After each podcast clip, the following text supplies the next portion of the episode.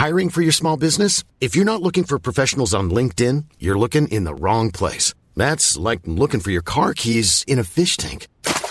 LinkedIn helps you hire professionals you can't find anywhere else, even those who aren't actively searching for a new job but might be open to the perfect role. In a given month, over 70% of LinkedIn users don't even visit other leading job sites. So start looking in the right place. With LinkedIn, you can hire professionals like a professional. Post your free job on linkedin.com slash people today. Life is full of awesome what ifs, and some not so much, like unexpected medical costs. That's why United Healthcare provides Health Protector Guard fixed indemnity insurance plans to supplement your primary plan and help manage out of pocket costs. Learn more at uh1.com.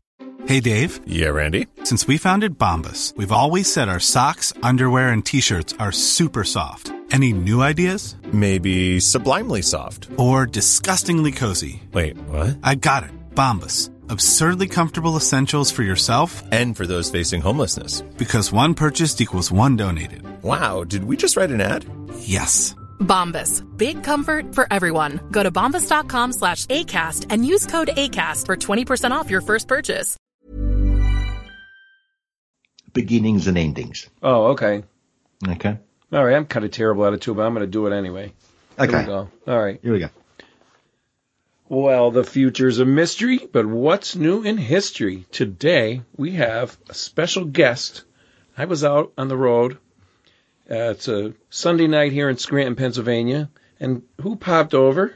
But Garry Stevens from History in the Bible. His- Hey, Bernie, how you doing? I'm awesome. And uh, Garry has a uh, an original contribution to biblical studies, more so than his already amazing contribution to biblical studies. He's very modest and he'll say no, but uh, I find that Garry's podcast, History in the Bible, has uh, really enlightened me on what's in the Bible, the history of the Bible. So, and now he has because I Garry is uh, so funny and awesome, and I I think he like if he could get some of these scholars, I think he would f- have fisticuffs with them himself. so he's got his own contribution, um, and it's related to the growth of Christianity in the Roman Empire, and the I'll just say a little. I'm going to let him take it over, but the the scholars kind of have it wrong probably, and Garry figured it out, in my opinion. So, Garry, tell give us what you've what you've come up with, and we'll talk about it. Okay, well, today, what's new in history is me. Me, me, me, me, me, me, me, me. I've been uh, interested in things like how did Christianity grow uh, in the Roman Empire? Looking at explanations for it. Why did it happen? But let's take a look. The most basic thing you could look at would be the growth in numbers, right? Mm-hmm. and that requires a little bit of mathematics. Now, the standard way of looking at growth is exponential growth. And that is simply the way that your money grows in a bank account. You got $1,000 at the, at the beginning of the year, it grows at 10%. Congratulations, you have $1,100 at the end of the year. Right. That that's exponential growth, growth, and it makes a nice, smooth, ever increasing curve. Mm-hmm. And historians have used that model of growth to try and determine the, nu- the numbers of Christians in the empire. Unfortunately, it is completely the wrong way to do it. Right. Completely. Yes. Yes. Tell us why. For one. Because it leads to absolute nonsense. absolute gibberish.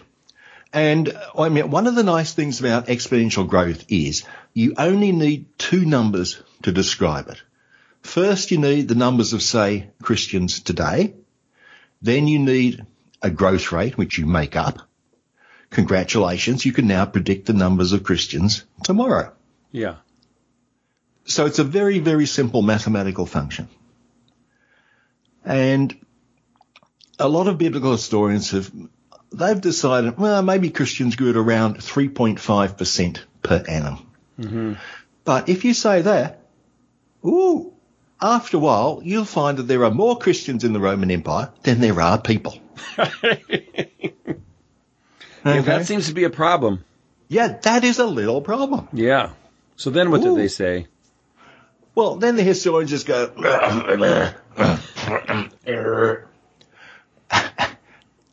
and they fudge it. They say, oh, well, growth must have slowed down. Obviously. oh, and then they just con- they, they, then they just pull another lower growth rate out of their backsides and say, obviously, this happened.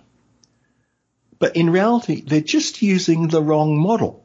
Oh, okay. Yeah, because otherwise it would just be, even if it was, it would be the more the population of the whole world eventually, it would just exponentially growing.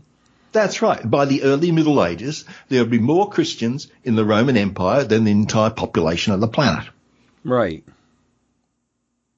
So before you tell me your thing, like where do they even come up with these numbers? Like where do they come up with three and a half percent? They just, I mean, obviously there was no, you know, No, they we, weren't keeping computers records of whose what religion you were and stuff.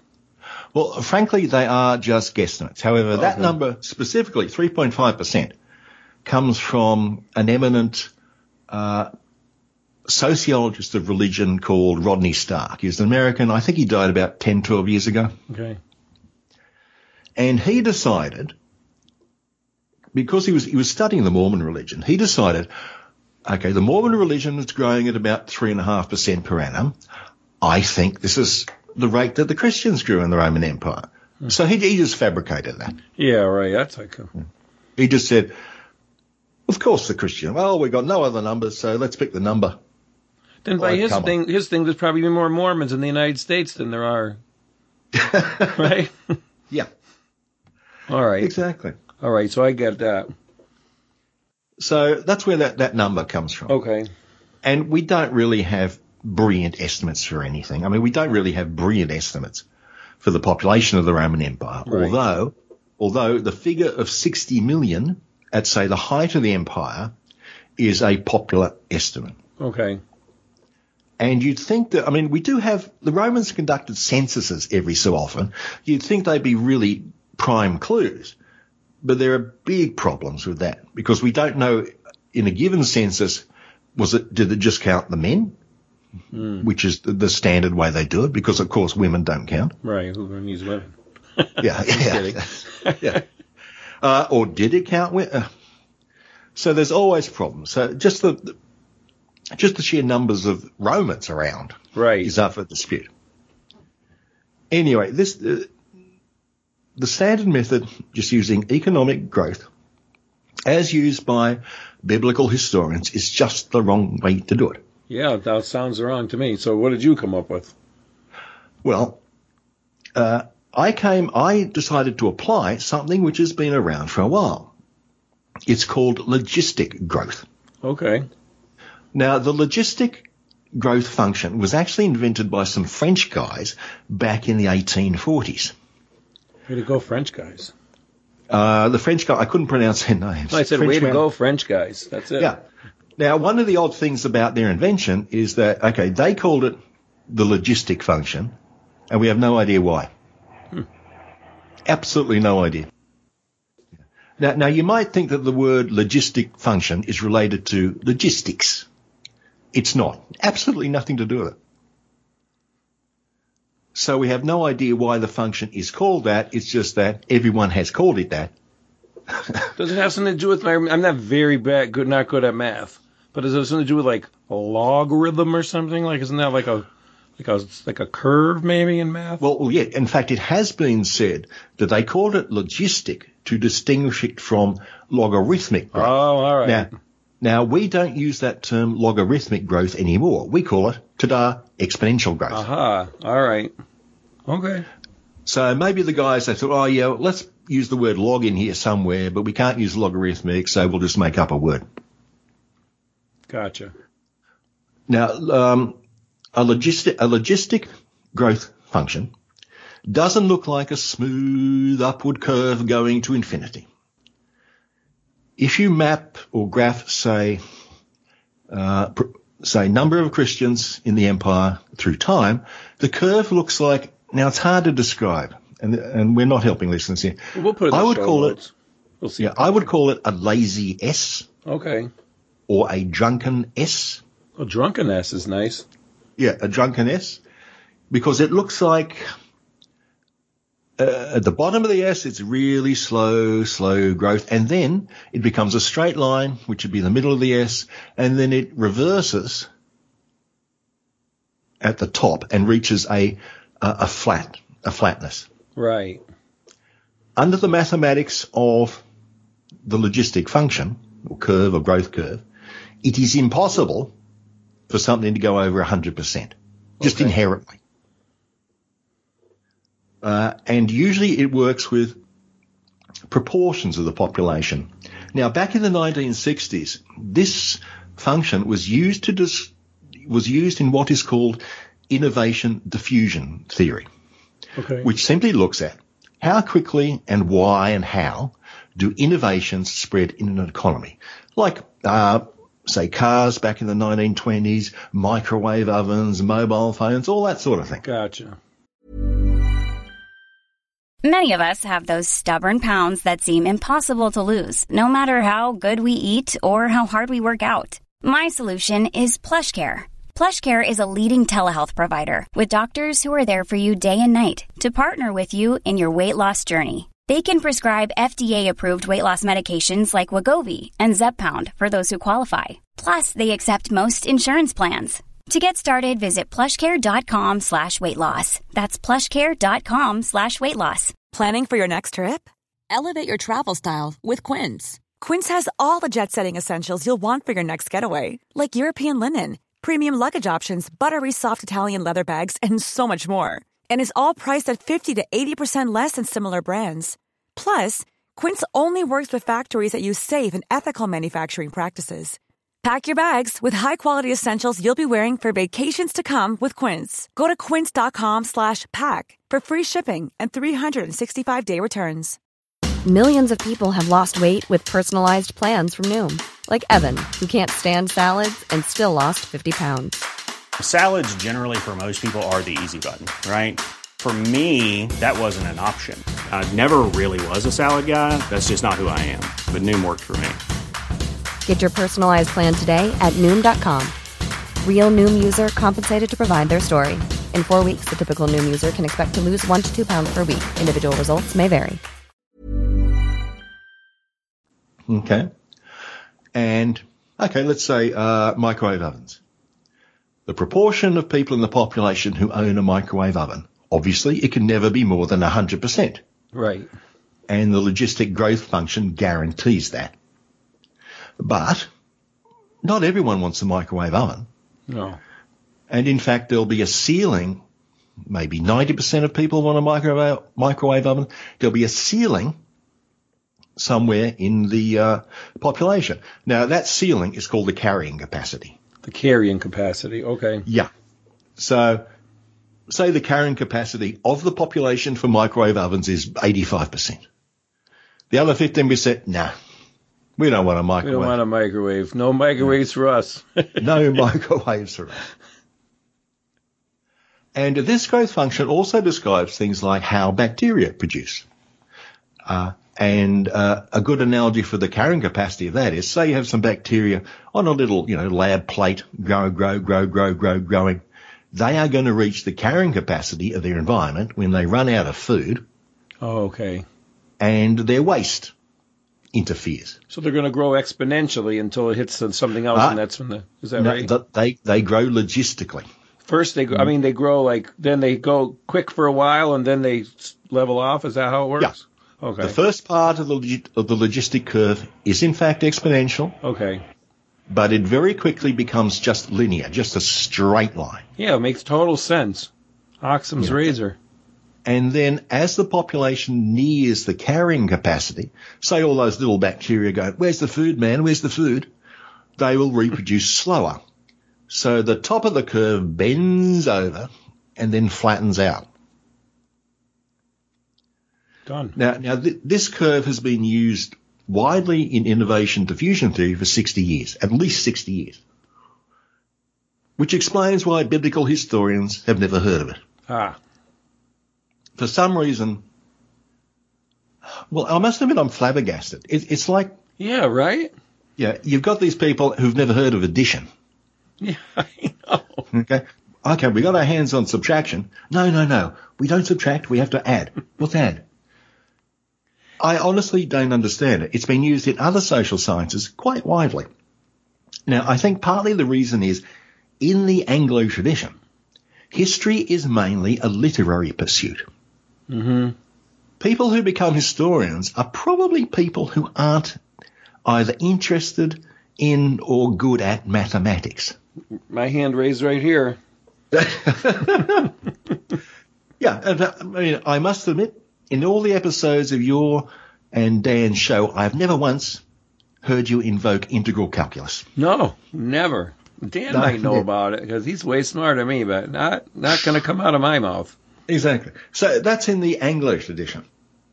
The Europeans uh, use mathematics and statistics a lot, a lot more than the Okay. Anglos do. I don't know if it's because they get different educations or they're encouraged to do cross-disciplinary stuff. Mm-hmm.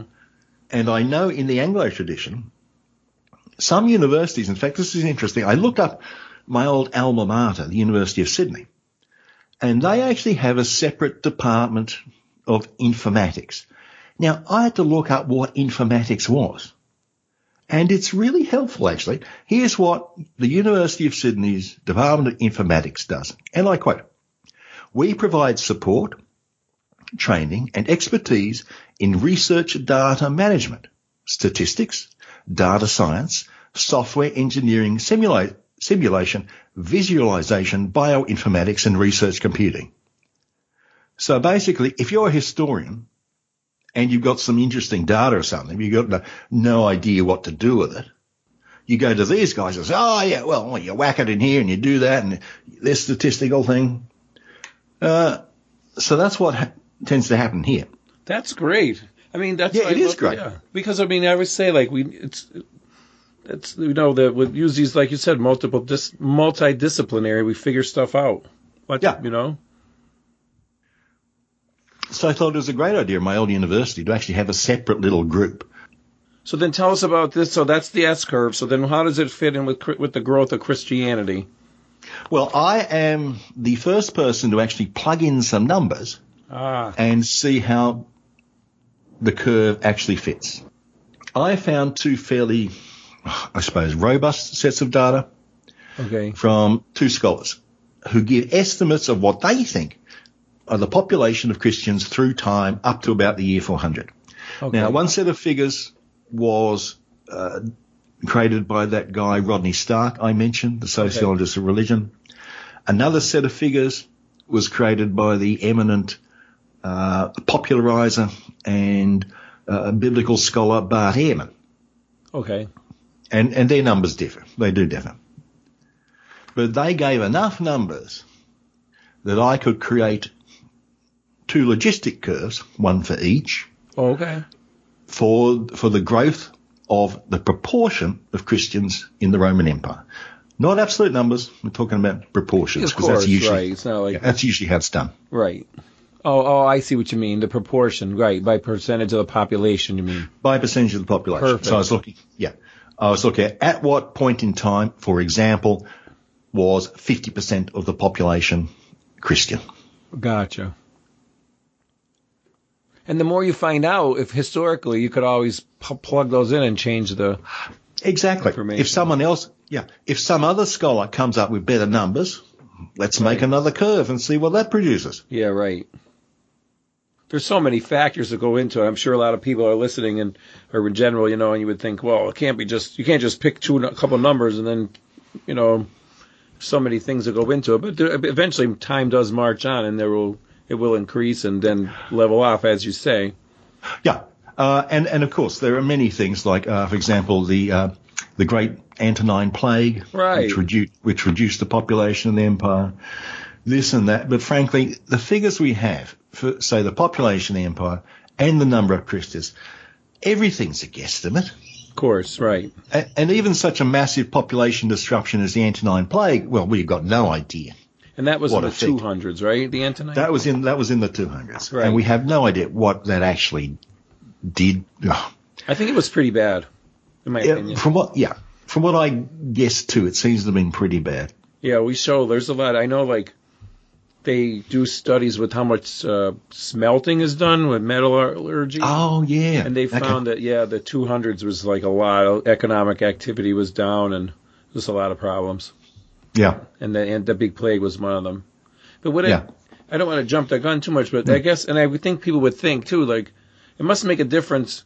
Certain historical um, events that would have changed the growth rate, right? Like in the 200s, Christianity wasn't even legal per se in in in the Roman Empire, so the growth would have been less, right? Until then, it, and when it was legalized in the 300s. Well, in the in the 200s is when is when you find the curve turning linear, okay. so it becomes a, a straight line, uh, and linear growth always happens much much much slower than exponential growth. Yeah, that would make sense because it wasn't the kind of thing where it's easily to easy to spread. Hmm. Right? Yeah.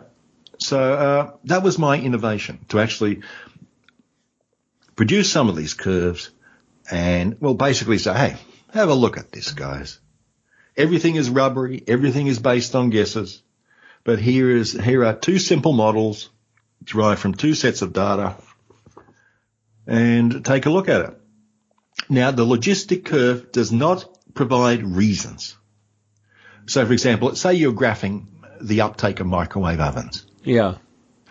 You can you can map that uh, quantitatively, and it'll produce the lovely logistic curve. But explaining it, explaining it is a totally different um, right kettle fish. Yeah, because you could be in there as like, well, you know, a microwave blew up and mur- killed a bunch of people, and then it would go down for a little while until yeah. until that was yeah. taken care of. Yeah. So how does it come up within Christianity? So it starts to go up around the 300s. It starts to, depending on the data you use, it it enters the linear phase around about well, just after Constantine and the legalization of Christianity. And in one model, using Rodney Stark's data, the empire hits about 50% Christian, about maybe 10 years after, 10, 15 years after Constantine legalized it. If we use Ehrman's data, it doesn't reach 50% until about the year 400. Okay. And given Christianity was legalized about the year 311, that's a century okay. later. Uh, if we look at the when it hits the carrying capacity, now in my models, now I I had to nominate a carrying capacity, and Yeah. I, I I purely arbitrarily said, okay, let's assume that the carrying capacity of Christianity in the Roman Empire is ninety percent. So there will always be at least ten percent of the population who don't want to be in who don't want to be Christians Yeah. for whatever reason. They just don't want a savior. Some people don't want a microwave, and some people don't want a savior. No, that's right. so I just picked that out of the whatever. Yeah. Anyway, in the two models that I have, under the Stark model, Christianity reaches saturation, you could, you could call it, 90% of the empire, by about the year 400. So that's about 100 years after Constantine and the legalization. Under uh, Ehrman's model, it doesn't reach saturation until about the year 500. Okay. And that's, so that's 200 years after Constantine. But of course, in the year 500, we now have the immense complication of the barbarian invasions. Yes. So, And okay. it's, that's why I think these curves, if they were really, if you were able to like actually get the data and go and, you know, and if an alien could come back Mm. and take us back in time and we could do it, you'd probably see growth, you know, some up and down and, but the model would work because of, you know, over average time. But yeah, you would have some ups and downs and, Yeah, you- you'd have ups and downs, and maybe you'd have one logistic curve which works up to the year, say, 450, but then after the year 450, there'd be a totally different logistic curve. yeah, yeah. But it's just, it's just, um, a model for heuristic purposes, and it's basically put out there to say, oh, here's something which may be interesting. Let's take a look at it. Well, I, I going to agree with you. I think it's a better way to do it. Then obviously you can't just exponentially grow. It's definitely a good Hmm. way, good way, and I'm glad you made this contribution. I have a question Sure. about. So, wasn't it Gibbons who said that like wasn't it was his thing with Christianity was what destroyed the Roman Empire? Yeah, pretty much. He didn't really like Christianity. Yeah. What do you think? I mean, it is kind of coincidence that right after the Christians that it, I mean, I know that's a big question, but it does seem like it changed the empire a lot, right? Yeah, it does. Um, yeah. Did I Gibbon mean- have the right idea? Hmm. Right. I don't, oh, jeez. I mean, you got Fall of the Roman Empire. How many books have been written about that? that's a big topic, right? yeah, there's even been a movie called that, although it had nothing to do with the fall of the Roman Empire. Uh, th- there was a movie about um, that had Christopher Plummer starring as Commodus, son of Marcus Aurelius. So the movie was actually in, set in the height of the empire. Right. Nothing to do with the fall of the Roman Empire. I never heard of that movie. Oh, it's one of these. It was one of the last of the big epics. All right. Yeah, I think Commodus was a problem, but he Commodus so so like just as we were talking and throwing out dates and numbers and stuff. Maybe I'll just Hmm. real quick like so before 300s, before Constantine, technically Christianity was illegal, right? I mean, did they? Yes. We're not sure if they really persecuted him as much as they say they did. Is that right? No.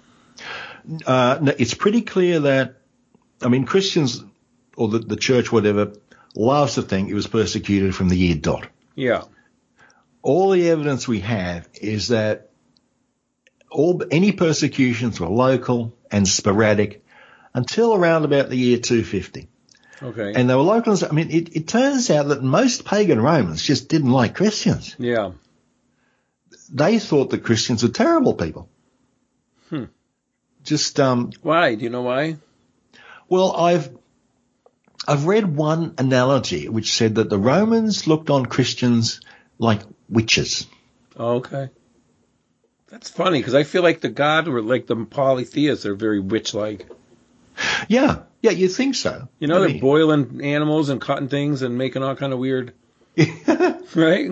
yeah, but but no, right from uh, early stages, about the year 100, you have when, when I mean Christianity came to the attention of the Roman state around about the year 100, Okay.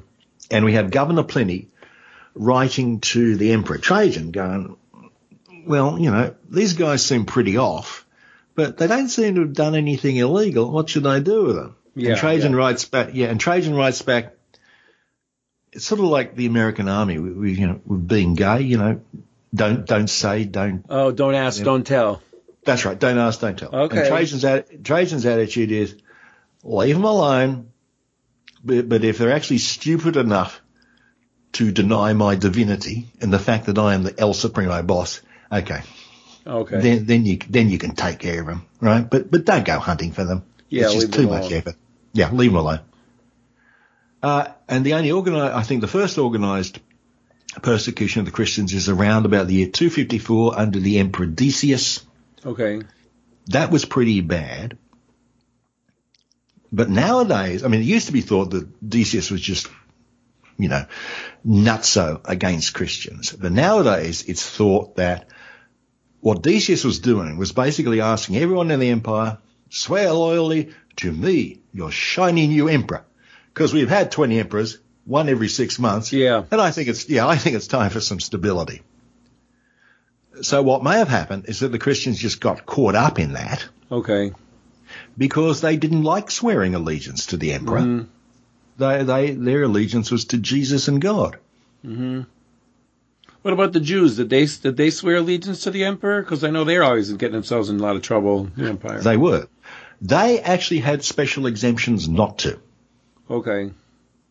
They were used enough of wars with them to let's let them go. Well, yeah, but I suppose right from the beginning, right from when the, the Romans during the Republican period encountered the Jews, they respected Judaism because they knew it was quite ancient. Okay. And the Jews said, okay, well, look, we are happy to go to our big temple and sacrifice for the emperor, but we couldn't possibly sacrifice to the emperor. Okay. Now, the Romans didn't really get the distinction, but they said, okay, all right. We're not quite sure what you're on about, but fine. Sacrifice for, but not to. Okay. Yeah, that was a good compromise. Yeah, that, yeah, yeah, that was a good compromise. But eventually, during the Great Revolt, the Jews said no, no sacrifices at all. And that was about 130, or that was about 70. Uh, that was that was one at seventy. Oh, at 70, right? Okay. Yeah, and and when the when the Jews said that, that was basically saying, "We're in revolt. We're in revolt. Piss off Romans." Yeah. And then they burned the temple down. Then they burned the temple down. and then Christianity really started to make a, like I think, make more inroads right after that. Yeah, I, I- I think from what I've seen, the the general evidence would be is that Christianity is still a sect of Judaism until the temple burns, and the the fractionation of the two takes at least another sixty years. When Christians aren't quite sure what is our relationship to Judaism, and it's not really until about the year 135, which is the, the revolt of Bar Kokhba, Okay. that, that the Christians finally and definitively say, nope, Jews nothing to do with us. Okay. Thank you. Okay, so then within a few generations, they knew that they were separate.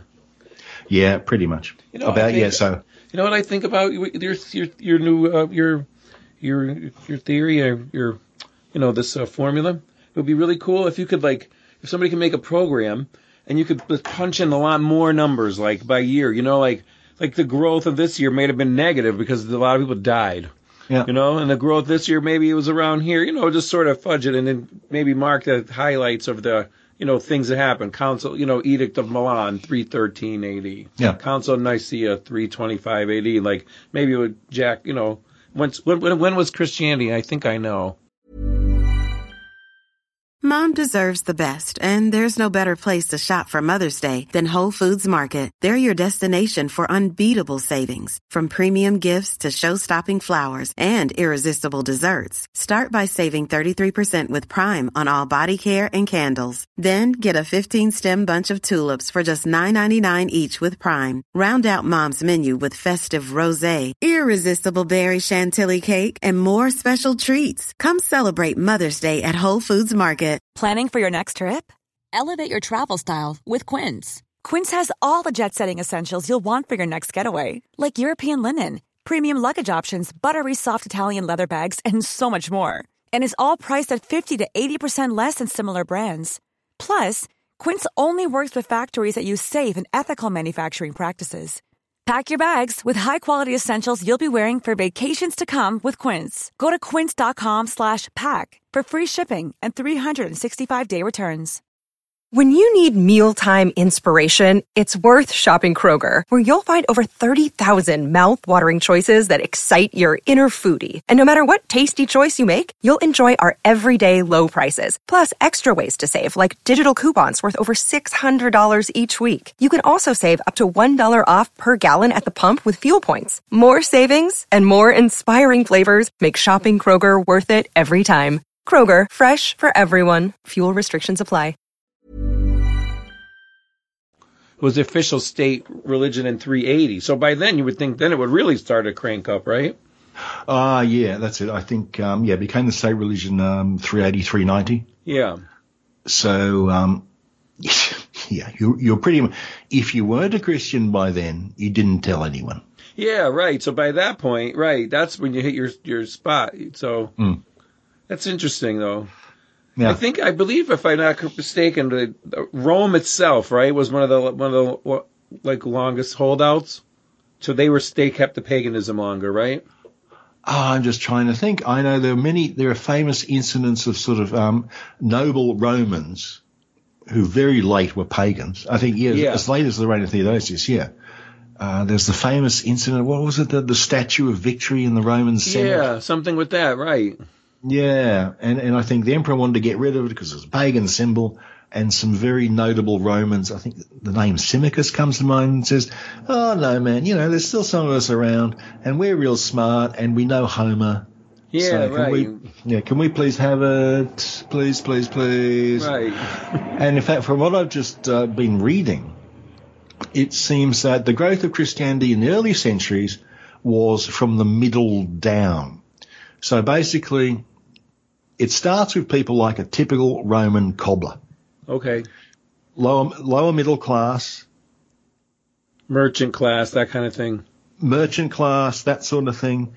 And in the opening centuries, it spreads downward to the poor and eventually slaves. And it's not really till the time of Constantine and legalization mm-hmm. that it really starts pushing up into the upper classes. Right. That would seem to make sense. It would make sense. Yeah. Because in a sense, the upper classes didn't need it. But after it became compulsory, and at some point the Roman state said, right, you want to be a consul or a general or whatever, got to be a Christian. Right. And at that point, the upper classes thought, okay, now it's getting serious. Yeah. And within a couple of generations, then you would, uh, um, you know, nobody would kind of remember. Yeah, I suppose no one would remember. There'd yeah. just be, um, it'd be something like, you know, like your great grandma knew. Yeah, right. If your great grandmother uh, was a Christian already, or maybe she was a pagan and she switched. And yeah, then, and she know. switched.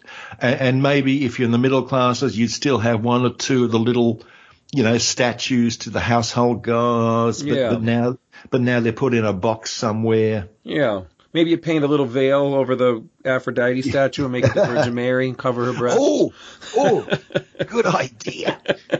Good idea. Uh, that's terrible. So yeah, I think that's great. I used to, I'm announcing out to every, like if you have get an intern or somebody, make a spreadsheet, you know, punch in all those years and just you know, I know it's a lot of estimates, so you can put a lot of different things in there and see how the curve comes out. Well, all you need is for someone to actually construct the data. Yeah, to construct the data, but you can't obviously do it because I mean you could do it, but it'd all be uh, what's the word? Um, you know, just conjecture. We don't want to know yeah. it grew by two percent this year and how many babies they had and how many people yeah. died and because that's the other thing with religion. That's why, but the Mormon religion, I mean, it, they had a lot of babies. Um, one of the best no. ways I think to grow a religion is to like be born into it, right? It's hard to like convince somebody when they're old. They're like, "Hey, this is how about this?" And you're like, "That doesn't sound like that, it makes sense yeah, at yeah. all." Yeah, the simplest way for a religion to increase is produce children. Yeah, right. So I bet you that that you know the real exponential part of the curve started after it was allowed, and then more so once it was made, and then by then, then of course it levels off because some people don't want a savior, some people don't want a microwave. Yeah, yeah. Well, uh, they're very they're very comparable. Yeah, I. hey, sometimes my microwave is my savior. Yeah, that's, that's just what I was thinking. Saved me many a time. I gotta get a make a bumper sticker. My microwave is my savior. We're terrible. We're going to be, you know. So, all right, that's great. I mean, I think that um, I think we solved the mystery on what's new in history here. Yeah. Uh, okay, Bernie. Well, thanks for having me on. Well, thanks for coming over and being on. It was great to have you. It was great to talk to you again. I listen for my podcast listeners. I know I talk about it a lot, and I talk to Dan about it.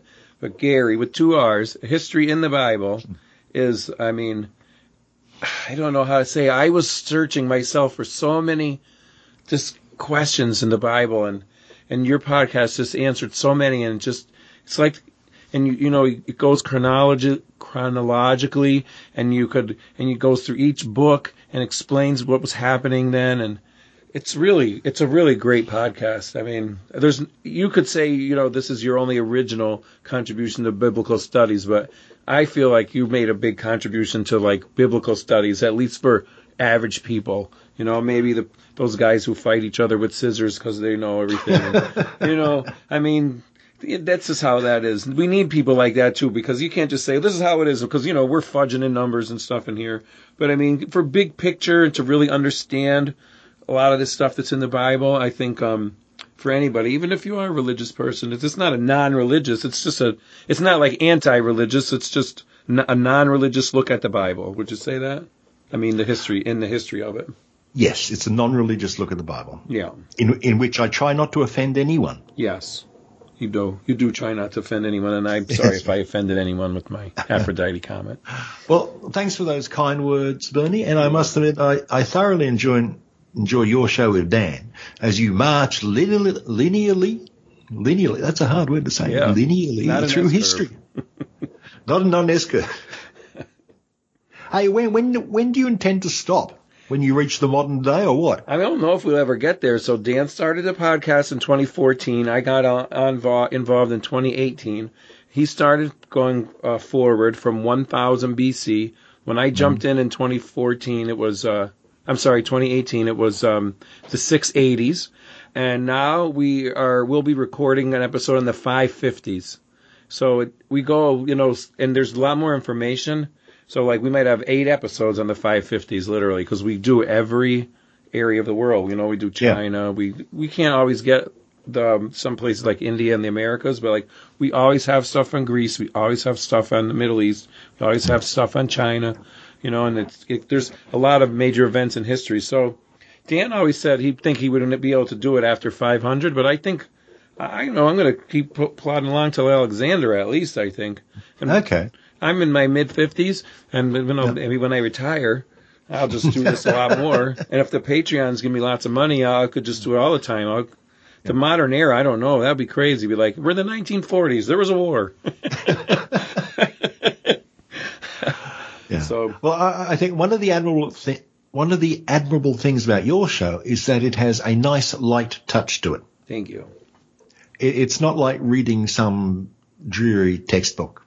Yeah, we try to have some fun with it. I think it's, and that's me too. I'm a little bit, actually a little comedy, so we sort of joke around a little, a little bit during our show. So I, I think it's a lot of fun. I hope people, um, it's kind of a niche you know, not everybody's into ancient history decade at a time, but if you are and uh, a good listen, I think you'll enjoy it. You have Swedish yeah. accents and Sp- and uh, Scranton accents. yeah. Oh, that's right. That Swedish accent when he was talking about the White King. Yes, that was great. The White Kings. I think the, the what? the so who? yeah, Dan was talking about Vikings, but you know, yes. the accent, he's the, Garry thought it was White Kings. yeah, the Vikings. Who? What, have we turned into a Game of Thrones show now? I mean, what the hell? It's great. Um, but us English speakers here with the, but that's all we speak, and these other guys and these around they speak yeah. all these languages. It's amazing to me. They're so smart. Yeah. But yeah. Yeah. We we seem to be surrounded by people a lot smarter than us. Yes, but you're you're smart too, though, Garry. Garry's awesome, and and and so on our, I'm sure he's going to post it on his too, and. I'm going to post in the show notes because all that that he said and the S curves, you could see them and everything. He has them on his website, History in the Bible. Where where is it on there? Because I know you sent me the link. Oh, I, I couldn't um, navigate to it, but I the link will be in my show notes here. So yeah, I can email you the link. Yeah, I have the link. I'm looking right at it, so I'll have it in the show notes. But if you go to History cool. in the Bible, podcast. It's it's on there too. The, the, his his um website, which is amazing. He's got maps, everything on there. All the episodes, the show notes is historyinthebible.com. And we don't have all that on our website, so don't worry about that. so yeah. So so so much thank you Garry for helping me out with a what's new in history and congratulations on your uh, on your contribution to biblical studies.